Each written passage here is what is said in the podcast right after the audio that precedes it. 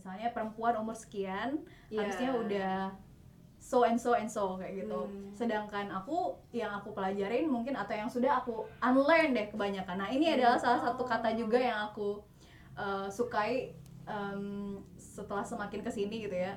Banyak hal yang kita perlu belajar dan kita perlu unlearn.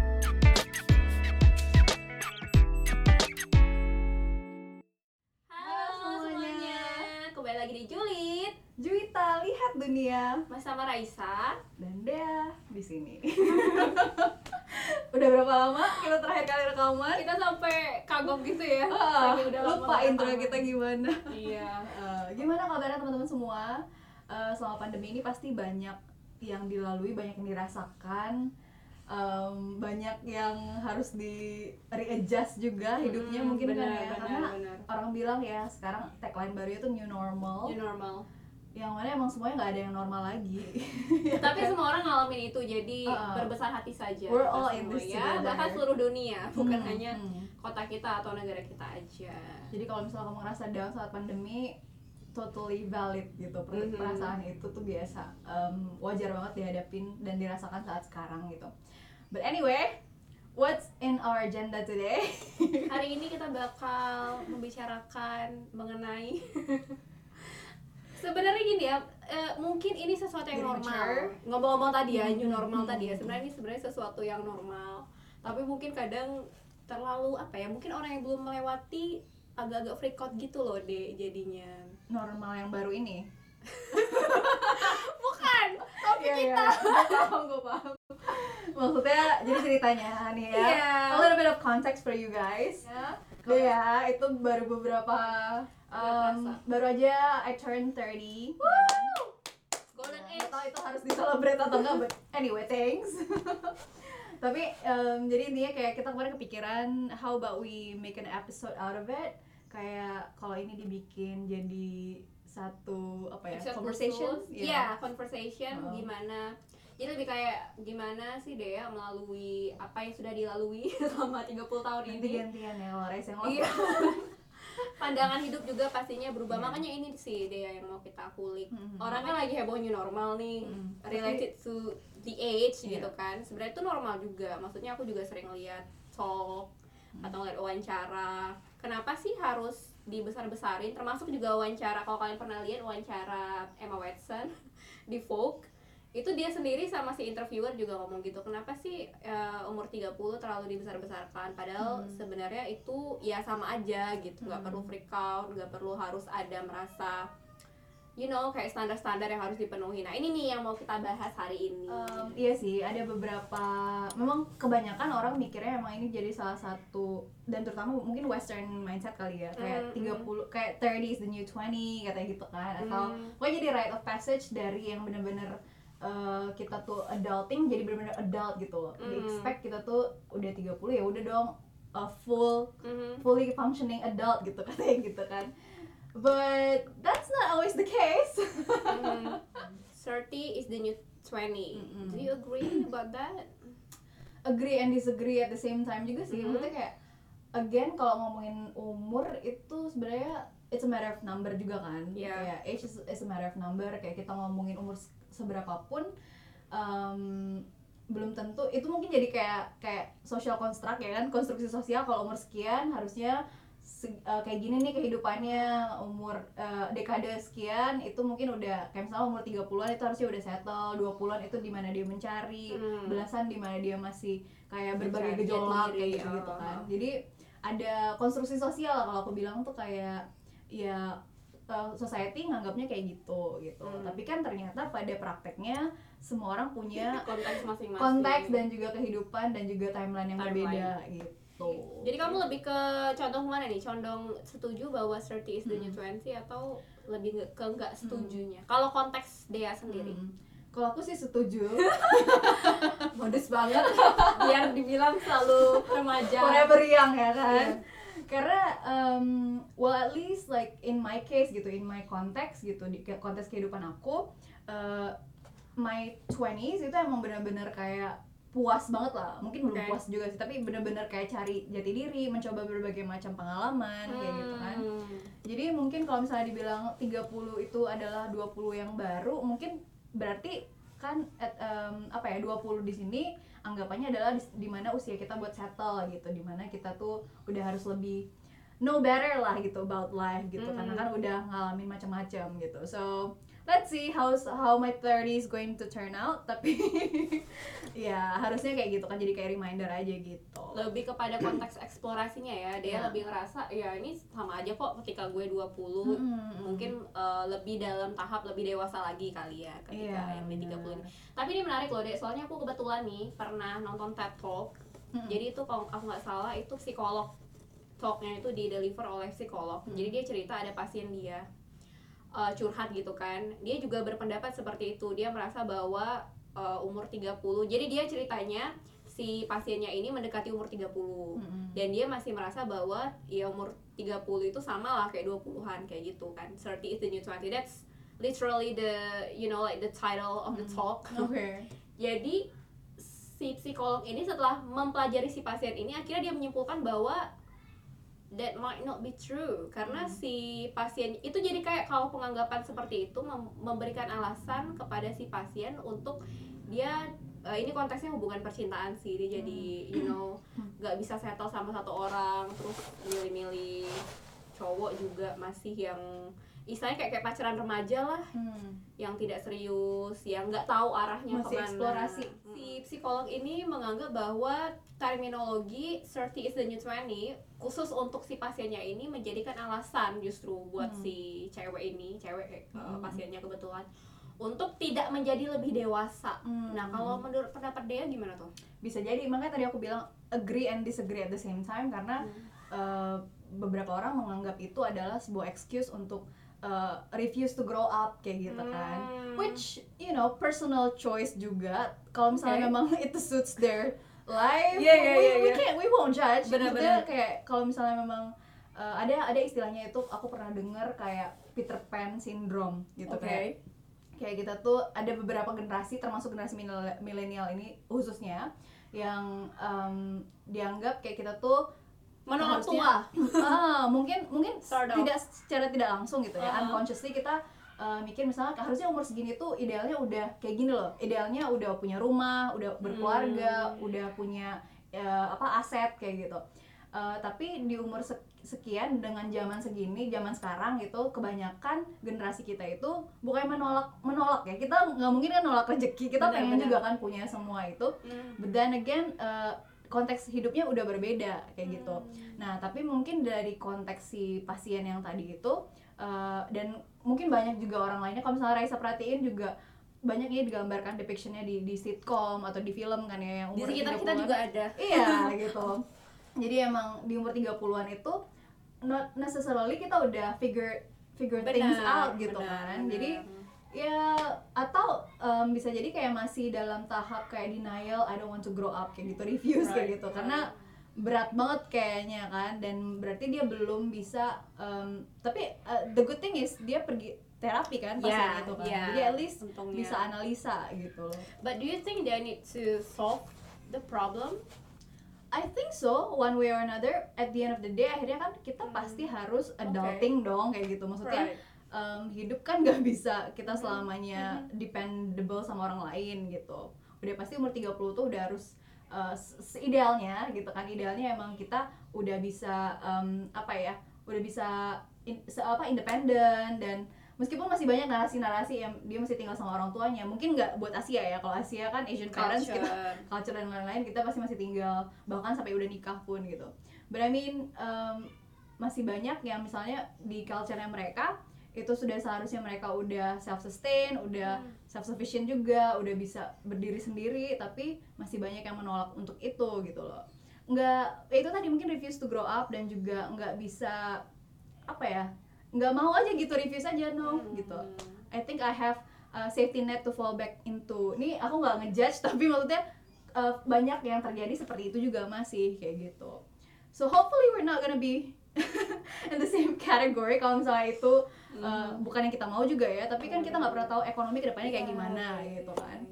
But kalau at least kita mau berusaha supaya bisa self sustain dan juga punya kemandirian sendiri, harusnya uh, itu bisa keep us forward tapi kalau yang tadi terjadi kan dia um, justru jadi ngeatak dirinya ya Hmm. membuat dirinya terluka terintimidasi sama itu gila umur gue udah segini tapi kayak menyerah gitu loh jadinya kan Hmm. gitu jadi ya yang penting kita tidak menghakimi ya kalaupun Hmm. ada orang sekitar kita yang benar-benar denial hmm. terhadap umur tapi kita juga sebenarnya harus mentolerir juga karena kan background orang juga beda-beda Hmm. aku ini loh dek karena aku tuh uh, hobi banget nonton Dr. Phil Hmm. tapi ever Iya. watch the show pasti kayak turunannya tuh sebelumnya pernah nonton opera terus kayak iya iya dia kan dari opera ya dulu kalau nggak ah. salah ya jadi uh, jadi si Dr. Phil itu setiap ada pasien dengan dia kan psikolog ya yang Hmm. datang pasti ya dengan masalah masing-masing hal pertama yang dia tanyain sama si orang yang bermasalah itu pasti adalah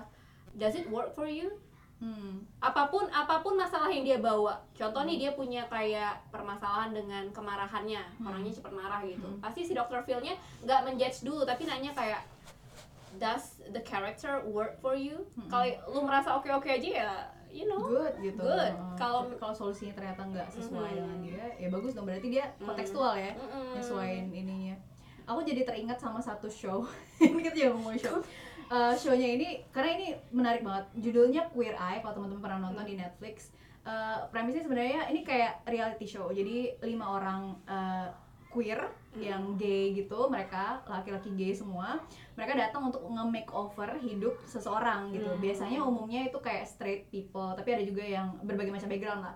Nah tapi intinya kayak uh, dari berbagai aspek kan ya ada yang dari penampilan pakaian gitu-gitu sampai ke rumah dan lain-lain. Tapi intinya mereka itu tidak mendikte kliennya itu seperti apa. Kamu harus berubah seperti ini ya? Enggak. Iya. Ma- tapi mereka ngeliat konteksnya terus nanya eh, apa kamu bisa nggak ini bisa jadi sustainable nggak kalau kalau kita ngerubah ini kayak gitu terus juga apa sih yang pengen kamu rubah jadi emang look into ourselves instead of eh, dilihat dari pandangan outsider kayak gitu Hmm. jadi mungkin kayak gitu kali ya tidak ya. memaksakan kacamata kita ke orang Hmm, lain hmm, gitu hmm, ya hmm. which is pastinya lebih lebih long term dong harusnya Hmm. kan gitu karena kita ngeliat oh iya ini pada akhirnya nanti lima orang ini akan live nih gue bisa nggak ya dengan dengan adanya positif uh, apa uh, change dari mereka yang mereka Hmm. bawa tapi tetap bertahan gitu loh jadi intinya kayak ngerubah mindset mindset sih pada pada akhirnya Right, gitu right. Tapi kalau dari perjalanan kamu selama ini kan kamu ya mungkin udah ada juga di podcast sebelumnya dia Hmm. cerita kamu udah sempat merasakan hidup di berbagai benua Eh, pernah mencoba hidup di Kanada, di Hmm. Australia juga. Dea sering nggak menemukan hal-hal seperti ini when you really want to change someone or some people Hmm. because like it feels like they're so different than you Mhm. pernah nggak nggak nggak nggak bohong dan nggak mau munafik pasti ada pasti Hmm. pernah kelintas kayak gitu dan itu mungkin di awal kayak em, mungkin pada tahap eh, di mana kita lagi belajar lagi senang senangnya belajar dan kita tahu sesuatu benar pasti kita pengen kayak nularin ke orang lain kan Hmm. kayak nyebarin ke orang lain tapi kita kadang suka lupa gitu loh jadi dan itu aku aku setelah aku evaluasi lagi sebenarnya itu kayak tahapan belajar gitu loh Ray kayak kita saat kita pertama kali belajar kita ngerasa udah tahu semuanya gitu Hmm. jadi kayak kita pengen mendikte orang lain lo harus juga dong ikut sama ini kayak gitu sama pandangan gue ini yang udah Guru gue pelajarin ya. gitu kayak udah belajar tapi iya harus mengerti siswanya iya lagi. benar-benar nah eh, dan saat itu waktu kita baru mempelajari sesuatu itu misalnya perubahan positif lah ya kita kita mikirnya perubahan positif. Misalnya kayak nggak mau buang sampah sembarangan. Jadi begitu udah dapet nih kebiasaan baik itu begitu dibawa ke lingkungan kita misalnya dan kita pengen ngerubah dunia kita tapi ternyata kan tidak semuanya punya pikiran yang seperti itu gitu. Dan akhirnya jadinya stres sendiri jadi frustasi sendiri Right. gitu. Eh, balik lagi ke tadi kan kayak kita mau ngerubah orang lain nggak akan pernah bisa kecuali kayak maksudnya eh, mereka juga punya kemauan yang sama Iya. gitu. Jadi Hmm. em, kalau ditanya pernah nggak? Pernah banget gitu. Tapi akhirnya di situlah kayak tahapan belajarnya. Jadi ternyata aku masih belajarnya pada tahap pertama nih. Masih kayak sombong kayak oh gue tahu lebih daripada lo nih gitu. Ayo dong lo ikut gue gitu. Iya, iya, padahal kan eh, mereka mungkin punya pandangan yang lain misalnya. Hmm. Eh, dan dan baru ke tahap berikutnya aku belajar belajar lagi ternyata nggak kayak gini ya caranya kalau kita mau mau mengubah sesuatu lah gitu. Ada banyak cara lain dan sampai akhirnya pada tahap kayak belajar lagi makin belajar lagi ternyata banyak yang belum aku pelajarin ya kayak gitu. Hmm. banyak banget yang masih aku belum tahu untuk bisa eh, ngasih positif eh, change tadi gitu. Jadi kalau ditanya gitu pasti, Pasti ada. ya. tapi sekarang tuh lebih makin ke sini makin kayak em, kayak let it go aja. Aku nggak bisa ngerubah yang orang lain lakukan tapi aku bisa ngerubah pandangan aku sendiri gitu loh. It's not Hmm. about them tapi about how I would react to them Hmm. kayak gitu kasih satu dong contoh spesifik contohnya ya itu tadi misalnya kayak buang sampah atau misalnya Oke. mungkin lebih ke mindset kali ya Eh, pandangan orang-orang kita deh misalnya di di di lingkungan kita nih misalnya perempuan umur sekian Iya. harusnya udah so and so and so kayak gitu Hmm. sedangkan aku yang aku pelajarin mungkin atau yang sudah aku unlearn deh kebanyakan nah ini adalah salah satu kata juga yang aku eh, sukai em, setelah semakin ke sini gitu ya. Banyak hal yang kita perlu belajar dan kita perlu unlearn. Unlearn bahasa Indonesia apa ya? Mengkat. Apa sih? Kalau men tidak pelajari agak Iya, ini ya. kayak kita kita relearn deh. Kita harus evaluasi Hmm. lagi apakah itu evaluasi kayaknya ya. Eh, eh, apakah eh, nilai-nilai dalam hidup kita itu masih samakah atau justru relevan atau enggak sama dunia saat ini? Benar right? benar benar. Jadi ada banyak lah gitu. Dan contohnya tadi ya misalnya konstruksi sosial kalau perempuan harus so and so and so Eh, dan pasti banyak banget kan pressure dari lingkungan gitu. Nah tapi kan aku yang udah tahu nih ceritanya udah tahu oh iya itu nggak sesuai konteks hidup aku misalnya. Kalau- kalau aku didikte harus seperti itu nggak sesuai. Tapi kan nggak mungkin dong kita harus langsung marah-marah mencak-mencak misuh-misuh gitu sama orang-orang di sekitar kita gitu. Yang ada kan kita juga keluarnya jadi negatif gitu. Jadi em, lebih ke empathize lebih ke apa ya lebih ke memahami sudut pandangnya mereka aja gitu. Oh iya mereka mungkin ah tolerate aja gitu. Kayak oh ya udah kamu mandangnya kayak gitu aku juga mandangnya kayak gini ya udah gitu. Coba kita ketemu di tengah deh gitu. Jadi kayak ya udah sih kayak em, let go aja setelah itu nggak usah terlalu dipikirin gitu loh. Jadi gimana ya kayak benar-benar udah ke tahap yang mau dibilang masa bodoh. Sebenarnya mungkin bahasa bukan masa bodoh. ya Heeh. Tapi lebih ke yang ini sih pengen kitanya juga lebih peaceful aja gitu lebih Iya. make peace with ourselves gitu. Instead of Hmm. kita jadi kayak eh, bahan pikiran atau kayak kita jadi berantem yang nggak penting gara-gara itu gitu Right. kan. Jadi mendingan ya udah gitu loh. Kalau mereka nggak mau ngerubah pikiran itu ya udah I mean agree to disagree aja gitu being respectful gitu. Harusnya kan kayak gitu. Hmm, jadi at least kalau misalnya kita bisa ketemu eh, titik buat toleransinya that's good gitu at least mereka tahu sudut pandang kita dan kita juga tahu oh ya mereka seperti itu dan respectfully kita tahu nih masing-masing pandangan so ya gitu kira-kira kayak gitu jadi kayak we have different perspective Mm-mm. one to another and that's okay gitu That's ya okay, gitu. bukan berarti kita harus musuhan dan kita harus mengubah satu sama lain nggak perlu juga dan harus ada gitu. debat khusus kan nggak harus seperti itu ya Mm-mm. sebenarnya eh, Dea ini kalau menurut aku ya jadi di sudden confession jadinya Hmm. Adalah kalau aku bilang adalah salah satu orang paling eh istilahnya apa ya tolerable. Tolerable ya bahasa adjektifnya apa tolerable? Is it is, is that the word? waduh berarti aku orangnya yang Orang bisa yang- ditoleransi. bukan orang yang paling bisa mentoleransi. Kalau dari kalau menurut Open-minded aku kali. open minded iya tapi lebih kayak ketoleransi gitu sih deh Hmm. contohnya ketika misalkan gini aku eh, cerita sesuatu nih Mm-mm. contohnya. Aku cerita sesuatu tentang tentang aku ya tentang Mm-mm. diri aku. Contohnya ke eh, beberapa orang. Biasanya di mana beberapa orang itu ngeresponnya kayak wah gila lu Rai gini Hmm. gini dong ya gini. Tapi ketika aku nyeritain hal itu ke Dea biasanya dia akan selalu bilang that's okay. Kayak nggak apa-apa. Pasti bukan ke masa bodoh kan berarti. Iya kayak nggak nggak ke masa Iya, iya, bodoh. iya. Kayak apa ya bisa ini aku dari ini ya Hmm. dari yang di luar diri kamu Hmm. contohnya gitu ya sebagai orang Sebagai orang outsider. iya outsider gitu ya kalau mungkin kalau kita sendiri yang mendefinisi Pasti diri kita beda. bias ya Iya, iya, bias. itu sih yang aku rasain Iya. jadi kayak aku di sini pengen nanya nih sama dia Hmm. apa sih kuncinya untuk bisa segampang itu mentoleransi apalagi ditoleransi kadang konteks hidup aku yang gak jelas gitu.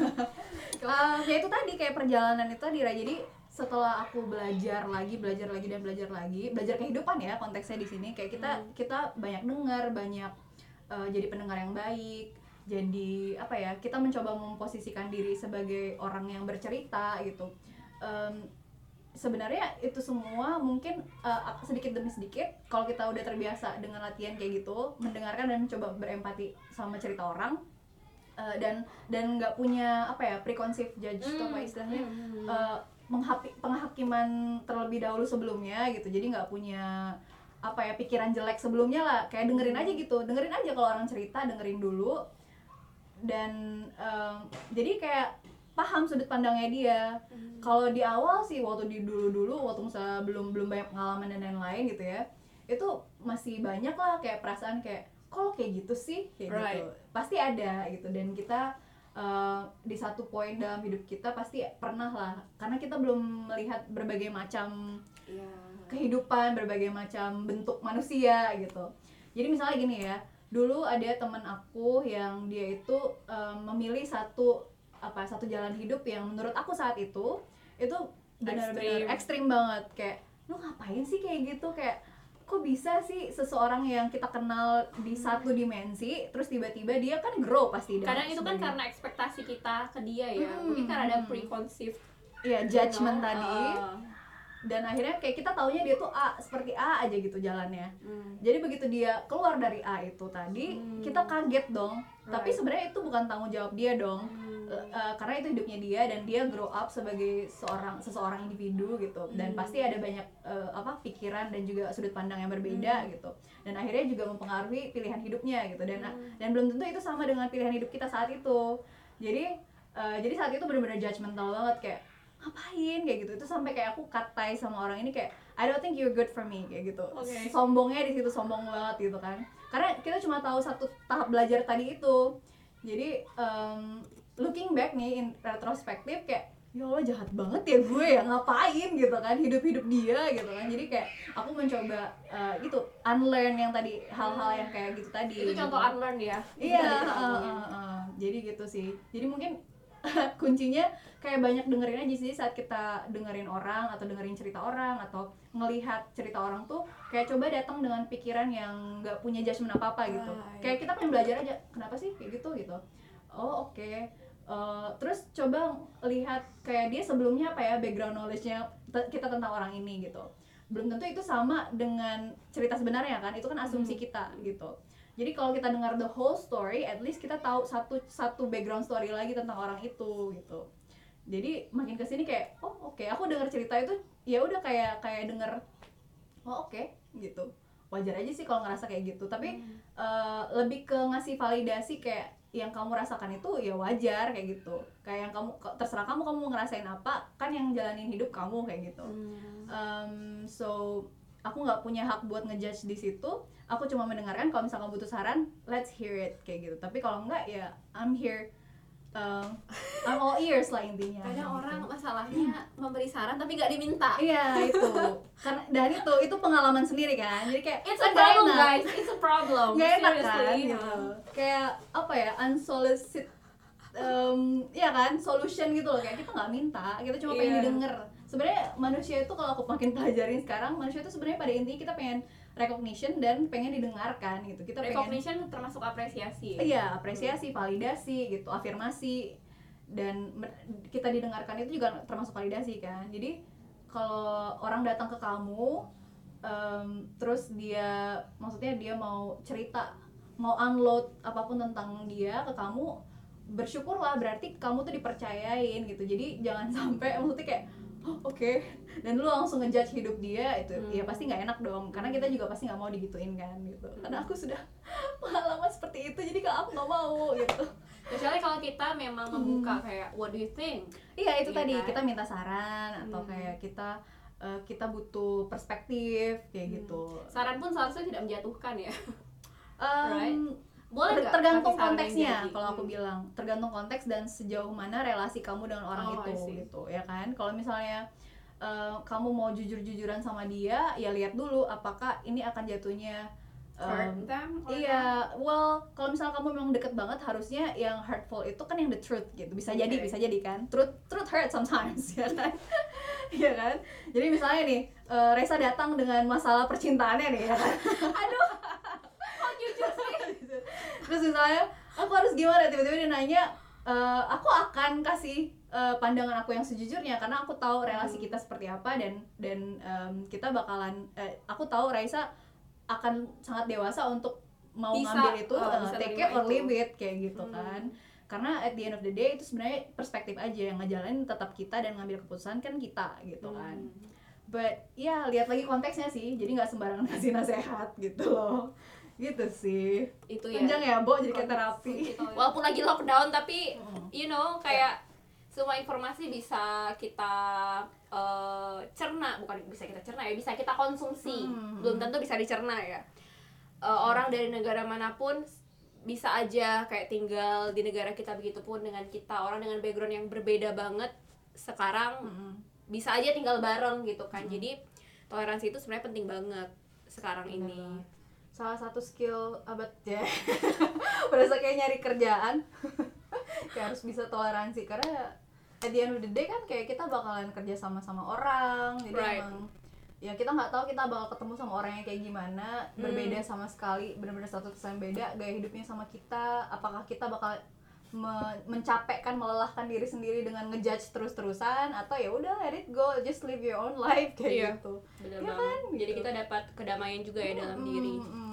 Kita tadi udah ngomongin orang nih deh ngomongin orang ngomongin tentang orang lain mungkin ya dan kita terhadap orang lain.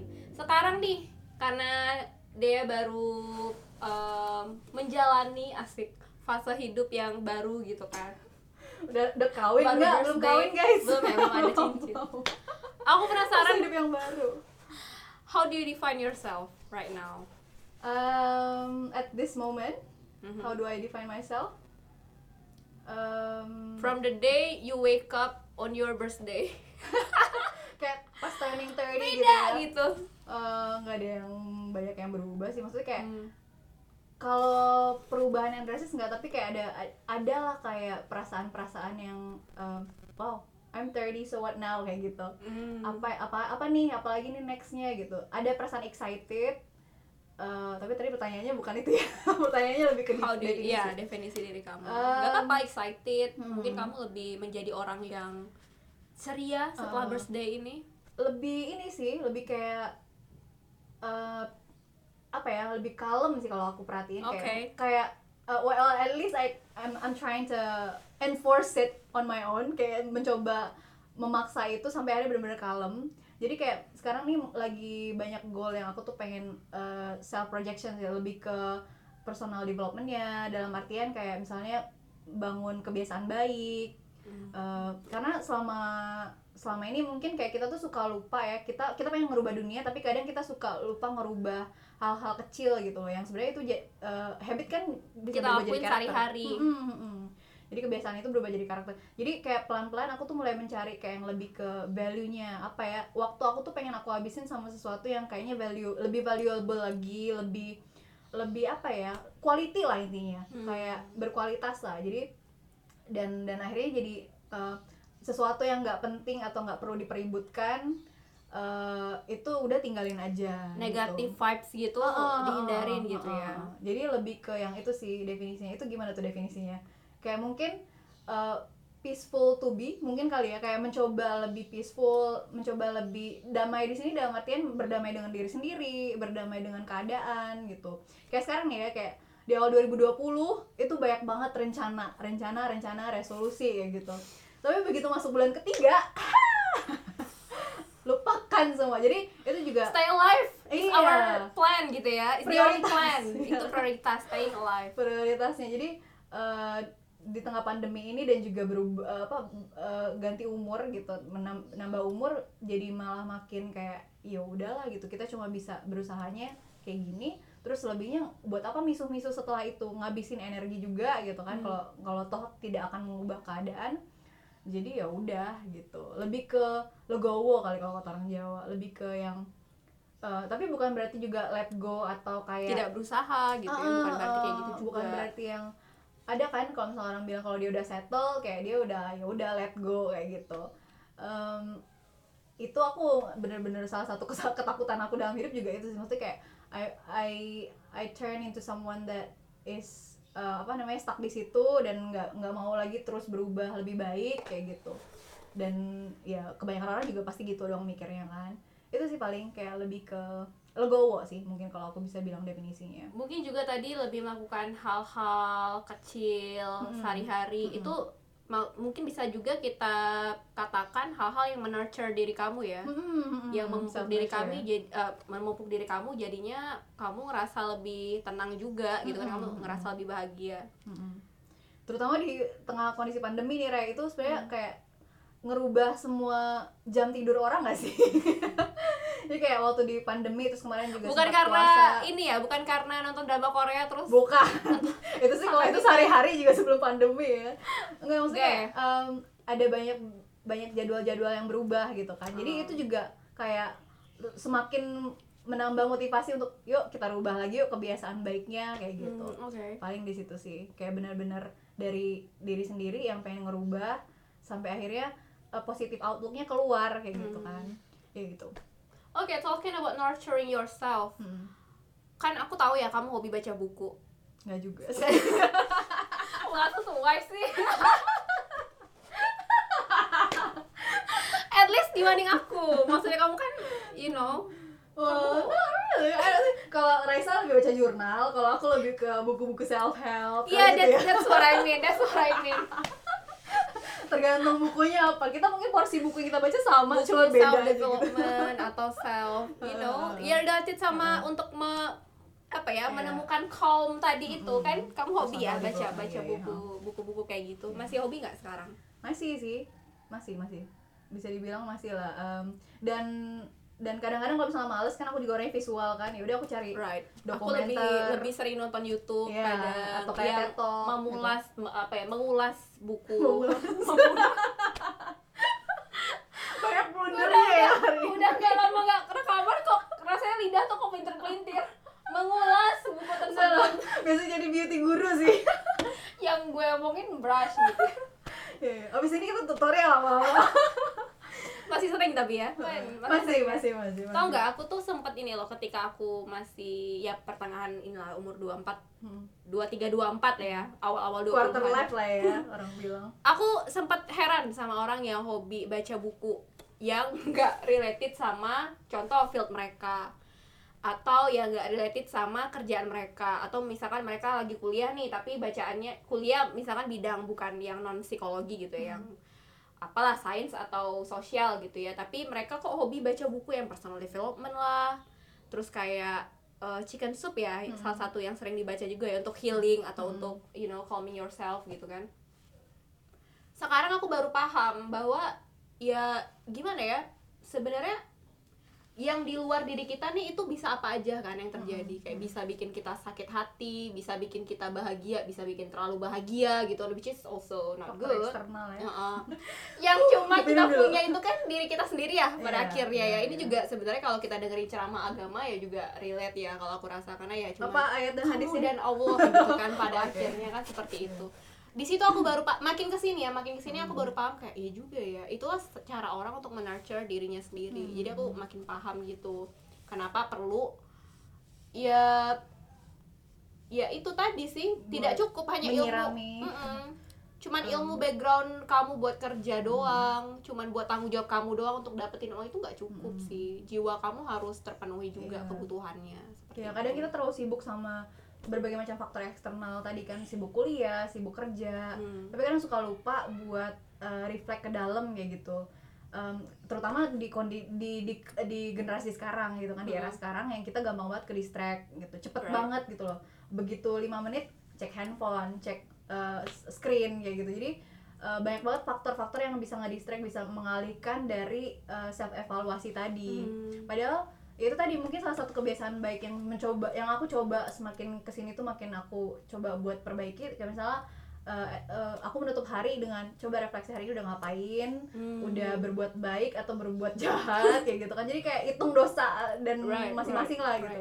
apa aja yang bisa aku perbaiki buat besok kalau masih ada hari besok kayak gitu. Jadi seenggaknya itu kalau dulu kan kita masih seneng kayak nulis diary gitu iya kan. iya iya iya. Itu sebenarnya kan refleksi ya. Hmm. hari ini aku ketemu gebetan aku gitu. Meskipun kalau zaman zaman zaman sekolah kan mungkin kayak masih sesimpel itu gitu ya. Kita belum kayak hari ini perasaan aku gimana? Kan belum yang benar-benar sekritikal itu. Oh, oh, kita belum bisa mengevaluasi sejauh itu. Hmm. jadi em, itu juga aku pengen lagi pengen mencoba lagi kebiasaan itu. Misalnya mu- tapi mungkin udah berubah lagi ya ininya. Apa eh, tujuannya goalnya. Misalnya kayak mungkin grateful journal misalnya hari Hmm. ini apa yang aku syukurin kayak gitu. Hmm. atau misalnya diary uh, hundred kinds of uh, apa uh, apa uh, random act of kindness hari ini udah ngapain ya? Bukannya ngi- ngitung-ngitung pahala tapi apa yang udah kita lakukan kebaikan apa yang udah kita lakukan minimal tuh kayak kita reflect oh ya, besok- achievement kita Ah, gitu kan. ah, ah, ah. jadi seenggaknya tuh ada lah yang bisa kita uh, coba lagi untuk hari besok kayak gitu. Right right. Ya gitu sih. Cuman kan sekarang kan makin susah ya kayak kita di end of the day dan memulai hari baru itu pasti kayak handphone kayak gitu Iya. kan reach, our, reach, reach to our phone terus langsung ngecek kehidupan orang instead kayak Mhm. gitu kan. Dan itu sebenarnya distraksi besar. Kayak kita jadi sering eh, iya ya jadi sering comparing hidup kita sama orang lain. Padahal ya itu tadi itu realingsnya itu itu fitnya mereka tuh yang udah baik-baiknya aja. Kayak kita lah ya kita nunjukin yang baik-baik pasti kan gitu. Jadi ya gitu harusnya mungkin lebih baik kayak coba lebih self reflect lagi gitu dengan bangun kebiasaan-kebiasaan kayak tadi gitu yang harus orang sadarin juga nih dek balik-balik lagi ke masalah kedamaian diri tadi ya Hmm.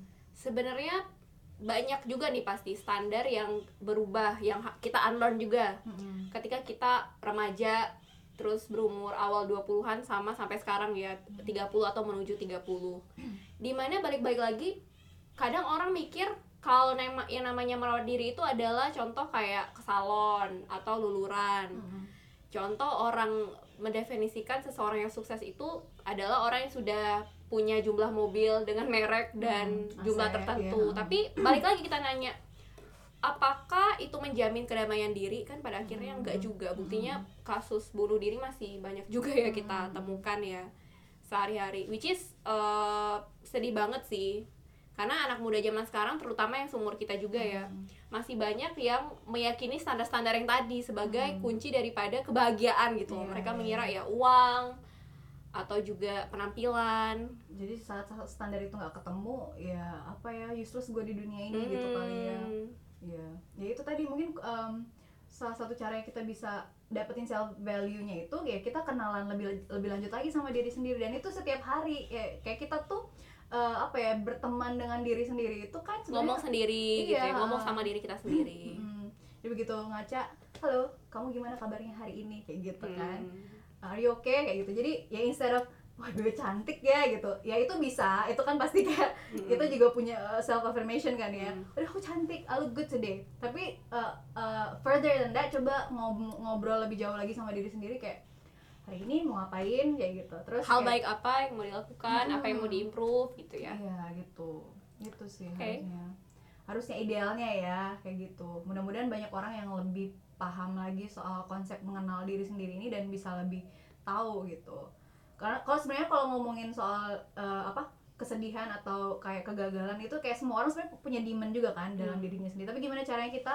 bisa ngebalance itu gitu loh Nah itu sebenarnya yang mau aku tanyain berikutnya. Eh, Kita kan nggak bisa ngontrol nih dek, Hmm. Eh, mau challenge apalah yang terjadi di luar sana. hmm. corona aja udah terjadi ya Em, nggak ada yang bisa mengontrol tiba-tiba harus you know banyak orang dirumahkan di seluruh dunia kita nggak bisa mengontrol itu dan bukan hanya masalah pandemi nih bahkan challenge lain failures heartbreaks Mm-mm. terus juga kebahagiaan yang tidak tercapai itu kan pasti akan selalu terjadi Mm-mm. mau kita umur 20-an mau 30-an nanti ke depannya bakal selalu terjadi di mata Dea nih sekarang gimana cara kamu untuk menghandle challenge yang terjadi di hidup kamu Wow, berat banget nggak tahu. Em, kalau ini kan aku nggak akan tahu gimana ke depannya dong dan gimana cara aku reaksi reaksi aku ke depannya. Tapi Hmm. eh, kalau ngelihat eh, looking back nih ya, cara aku ngadepin masalah atau gimana, kayak aku I'm not necessarily I'm still like learning to be peaceful, to be calm gitu. Not necessarily always eh, apa calm and uh, you know uh, apa bisa bisa lebih bisa lebih put together all the time kadang kalau misalnya di tengah situasi panik pun juga sebenarnya kayak uh, banyak banget juga perasaan yang kita rasain dong ya. Anxious atau kayak sedih saat kita hadapin sesuatu sama sesuatu yang mengagetkan dan benar-benar di luar dari comfort zone kita. Hmm. nah biasanya yang aku uh, lakukan itu sebenarnya kayak coba cek lagi yang aku rasakan itu uh, itu sumbernya dari mana. Misal aku kesel Oke. em, sama sesuatu sama sesuatu yang nggak sesuai sama ekspektasi aku gitu ya. Misalnya aku udah usaha apa terus ternyata hasilnya apa. Terus aku kesel kesel itu kan wajar dong ya. Tapi kenapa aku kesel? Kesel karena nggak dapet misalnya yang itu sesuai sama hasilnya atau kesel karena ya aku coba evaluasi lagi emosi-emosi yang aku rasain kayak gitu. Jadi em, kayak step back terus kayak ngecek lagi eh, sebelum aku bisa ngeluarin solusinya. Hmm. jadi nggak leb- eh, lebih nggak gegabah gitu loh. Kayak reaksinya tuh nggak langsung yang di sana Uh, luapin di sana nggak langsung kayak gitu ya. Hmm, ya ke depannya benar-benar kayak gitu terus ya. Karena eh, kadang kan kita manusiawi lah ya kalau misalnya kita bereaksi sama sesuatu yang ngagetin atau sesuatu yang nggak sesuai sama harapan kita kadang ya entah itu keluar dari eh, raut wajah atau apa. Mhm. cuman setelah itu coba misalnya nih udah udah upset nih udah marah. Setelah itu sebelum sebelum kita benar-benar udah exploded benar-benar meltdown coba lihat dulu deh apa sih emosi yang kita rasain ini sumbernya apa akarnya apa gitu. Karena kadang-kadang kita tuh proyeksinya uh, bisa aja jauh dari itu gitu. Dan dan uh, it you, you could turn out hurting a lot of people. Make a lot of damages karena itu. Padahal sumbernya ternyata mungkin bukan itu gitu loh. Kayak misalnya nih ya contohnya deh aku berantem sama saudaraku misalnya di rumah gitu. Terutama sekarang kan lagi kondisi pandemi kan pasti kayak kita tuh terkungkung dalam Hmm. satu uh, lo lagi lo lagi yang iya. ketemu tiap hari. Dengan kebiasaannya pasti kita udah yang namanya keluarga atau seseorang yang udah kita kenal dekat pasti ada saat-saat di mana uh, kenyamanannya itu udah melewati nyaman lagi tapi udah benar-benar kayak jadi annoyance kan gitu kan. Itu sangat wajar. Jadi ada saat kita konflik sama orang terdekat misalnya kenapa? Kita kita kesel sama dia kenapa? Jadi instead of kita um, apa langsung ngeluarin uh, reaksinya saat itu juga dengan belum tentu produktif kayak gitu. Misalnya nih aku kesel dia uh, uh, ngotorin rumah misalnya. Mm-mm. Eh, sebelum aku marah-marah duluan dan akhirnya capek sendiri coba lihat kenapa ya dia eh, kayak gini kayak gitu dan kita bisa setelah itu kan kita bisa ngobrol juga gitu kenapa karena kan mungkin lagi-lagi kan kita berbeda nih eh, cara-cara ki- cara hidup kita dan lain-lain tapi dalam satu tempat yang sama bisa aja itu jadi eh, apa namanya konflik gitu kan Hmm. Nah, yang kayak gitu-gitu. Jadi em, lebih ke lagi-lagi self reflect ke dalam. Sebelum aku ngasih reaksi kayak gini, ini nih kenapa ya aku ngerasa kayak gini gitu. Jadi begitu ada challenge-challenge ke, de- ke depan misalnya ya kegagalan atau apalah kayak gitu.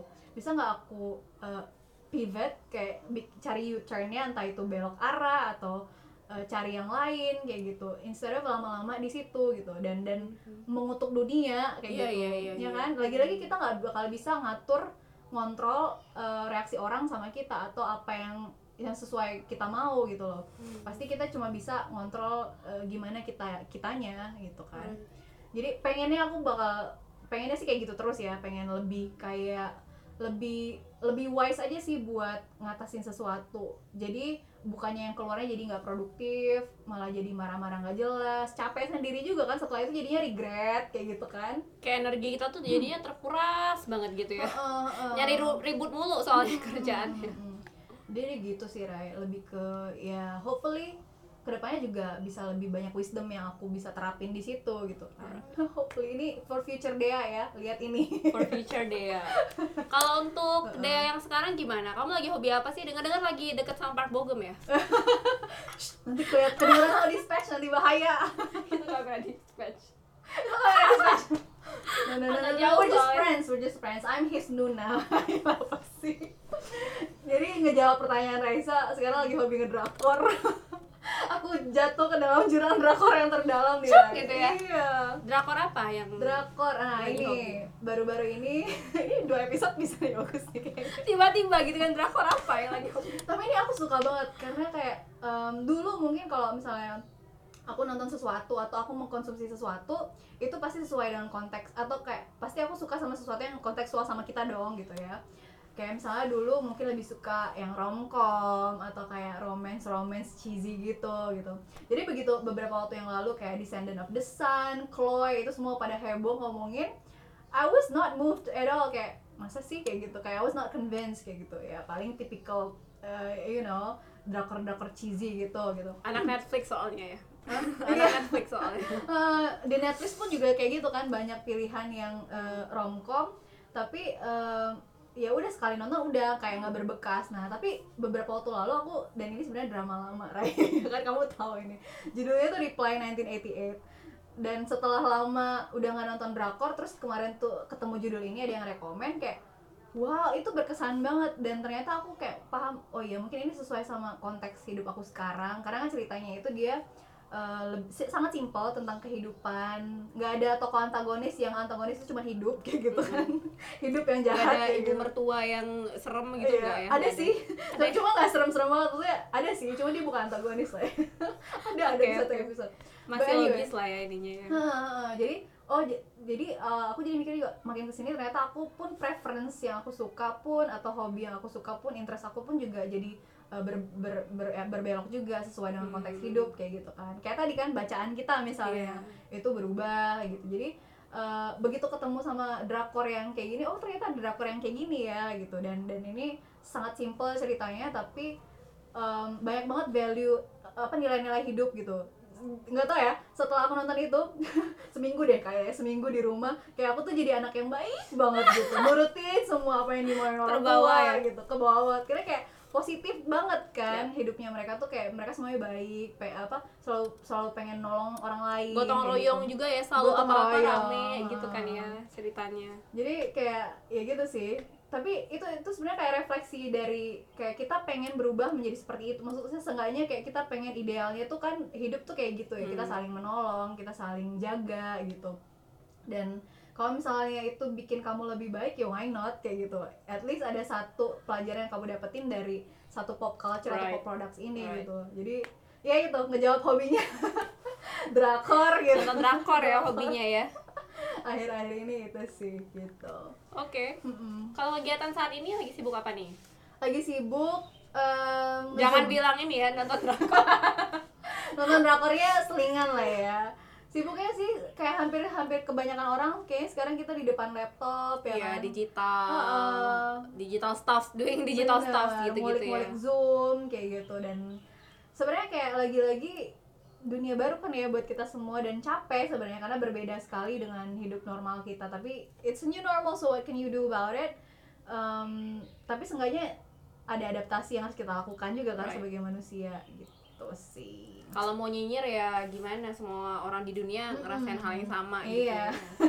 mau nyinyir siapa juga gitu kan ya mau gimana lagi gitu Terakhir Terus deh ya. deh pesan-pesan untuk dedek-dedek kita yang. Berasa Aku kayak tahu. Aku kadang ini sih kalau kalau kadang aku tuh nganalisa YouTube YouTube analisis Hmm. itu biasanya nonton itu kebanyakan umurnya Siapa sih tuh nonton kita by the way umur umur range umurnya berapa 20 sampai ke 25 20 sampai 25 oke Iya. oke oke Ya, Jadi paling- quarter quarter life ya 30-an lah paling ini Hmm. paling paling apa ya paling paling tinggi range umurnya. Mhm. Ada mungkin pesan-pesan untuk dedek-dedek di luar sana. it will get better it's okay eventually nanti baik-baik saja kok gitu terus terus aja keep uh, apa ya uh, keep fighting cek kalau kata orang Korea maksudnya terus aja keep keep moving forwards karena mungkin saat ini di umur segitu pasti banyak banget yang sulit banyak banget yang bikin kita tuh bebannya tuh berat Banyak gitu. banget tuntutan dari orang luar. Iya, heeh. nah tapi nggak ada salahnya kamu mulai evaluasi kalau belum ya evaluasi lagi ke diri kamu sendiri gitu karena cuman diri kamu yang bisa kamu perbaikin gitu jadi kalau kamu fokus ke diri sendiri dan coba deh mulai kurangi distraksi-distraksi di luar gitu um, it, it'll get better I promise Kalau enggak tuntut Dea gara-gara itu. oke Jangan Nggak apa-apa. overthinking lah ya intinya Iya, ya. nggak Semua orang overthinking. juga kok yang namanya quarter life crisis atau apa pun itu. iya iya iya Just Iya, keep itu. going keep gitu ya. going keep swimming Oke, Mm-mm. good luck untuk semuanya. Makasih banget untuk Dea. Nanti ya, nanti ya kita wawancarai Raisa kita buka kalau pertanyaan kolom pertanyaan. Ya, tapi boleh loh kalau mau merekomendasiin tema buat kita ya, Iya. Dea ya. kita nggak pernah minta subscribe loh by the way Iya ya, baik banget ya kita ya. Paling cuma di caption doang kan. Ah, ah, Kalau video nggak pernah kayaknya. jadi kalau teman-teman punya topik atau eh, ada saran buat kita silakan mention DM kita langsung aja ya, DM, kita di DM. Instagram di @dialightful dan Glorious. eh, nanti juga dimasukin ke bawah description box dan komen-komen boleh di bawah kita kita kan qualified yang jelas kita nggak nggak banyak tahu tentang hidup lah ya. Kita sama-sama sedang menjalaninya. Tapi kalau kita punya wisdom sedikit ya kalau kita bisa sharing why not gitu kan. Mhm. dan begitu juga sebaliknya kalau teman-teman punya wisdom please let us know. And mungkin sampai sini dulu. Yes. Ada lagi tambah makasih terakhir? semuanya. Kasih kasih komen juga ke kita mau nanya juga boleh by DM di Instagram kita. Makasih banget yang udah nonton, Yang udah nonton, yang udah- kasih saran, yang udah nungguin juga Yang kali udah ya nodong. karena udah udah udah lama banget ya nggak Uh-uh. update update udah nodongin kita terus kapan video selanjutnya, podcast berikutnya. Tungguin aja insya Allah lebih komit lagi dan doain kita semoga kita istiqomah. Sampai ketemu di video selanjutnya. Dadah. Bye.